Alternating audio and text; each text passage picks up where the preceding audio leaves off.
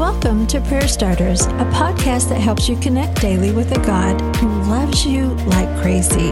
Each episode shares a scripture, a drop of encouragement, and a prayer starter to begin a conversation with God right where you are.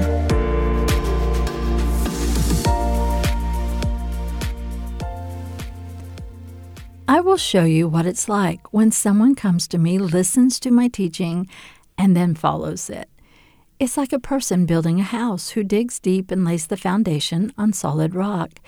When the flood waters rise and break against that house, it stands firm because it is well built. Luke 6 47 through 48. In this passage, Jesus is describing a believer who is strong, even in the hardest of seasons. Why? Well, because they know where to go to Jesus first and always.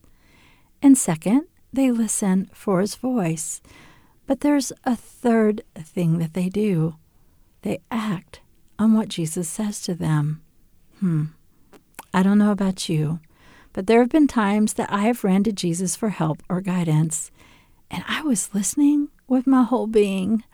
But the response, that thing I sensed inside of me, that word that I was given, was different than what I thought it would be, or maybe what it should be. He asked me to trust him even when I couldn't see where he was taking me. He asked me to put something down, and maybe it didn't make sense to me, so I didn't. Or he asked me to go in a different direction than my carefully laid plans, so rather than act, I decide to figure it out on my own or do that thing God said to do later. God's desire is not to harm us, but to help us go deeper, to have something strong to stand on, not in our own might, but to discover the beauty of being strong in His. Have you asked Him for help or hope or direction? If you've sensed Him responding, follow His lead. Jesus will help you, He will help me.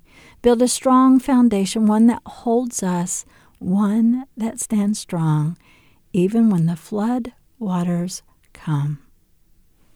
Today's prayer starter Jesus, I came to you and I asked for help. And you answered, But Lord, I didn't like what you said, so I didn't act on it. Or it felt too big, so I didn't act on it. Rather, I tried doing it my own way. Today, I put that down and I say yes to the wisdom you are giving me because you love me and you're building something strong in me. Now, continue the conversation. If God has asked you to lay something down or to trust Him, say yes. Say yes to His loving wisdom. Say yes to the strong foundation that He's inviting you to stand on.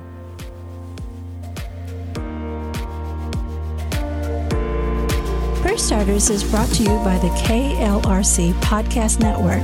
I'm Suzanne Eller. Thanks for showing up.